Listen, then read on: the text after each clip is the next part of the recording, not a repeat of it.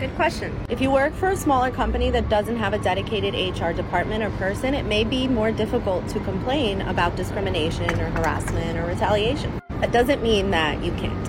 First thing I want to remind you is that you should always make your complaints in writing. If you have a meeting with someone where you issue that complaint verbally, send a follow-up email where you're confirming all of the things that you said to them so that you have written proof of the fact that you complained. Make sure that that complaint is made to somebody above you, a supervisor or a manager, regardless of the connection they have with HR, is required to escalate your complaint to whoever the next person would be. Goal is to get the complaint up to the person who would be in charge of handling it. In a smaller business, it's usually the owner. So go directly to the owner or go to somebody who is legally required to escalate that to the owner. And that's somebody in a managerial position above you.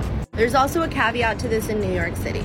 You are not technically required to complain, although I will say it does weaken your case when you don't complain. But the reason for this is to allow for situations where in a small company, let's say your manager is the one harassing you, so you don't feel comfortable directly complaining to that person. In that situation, if there's nobody else that you could have complained to or had access to, it makes sense why you didn't complain, and the court's not going to necessarily punish you for it.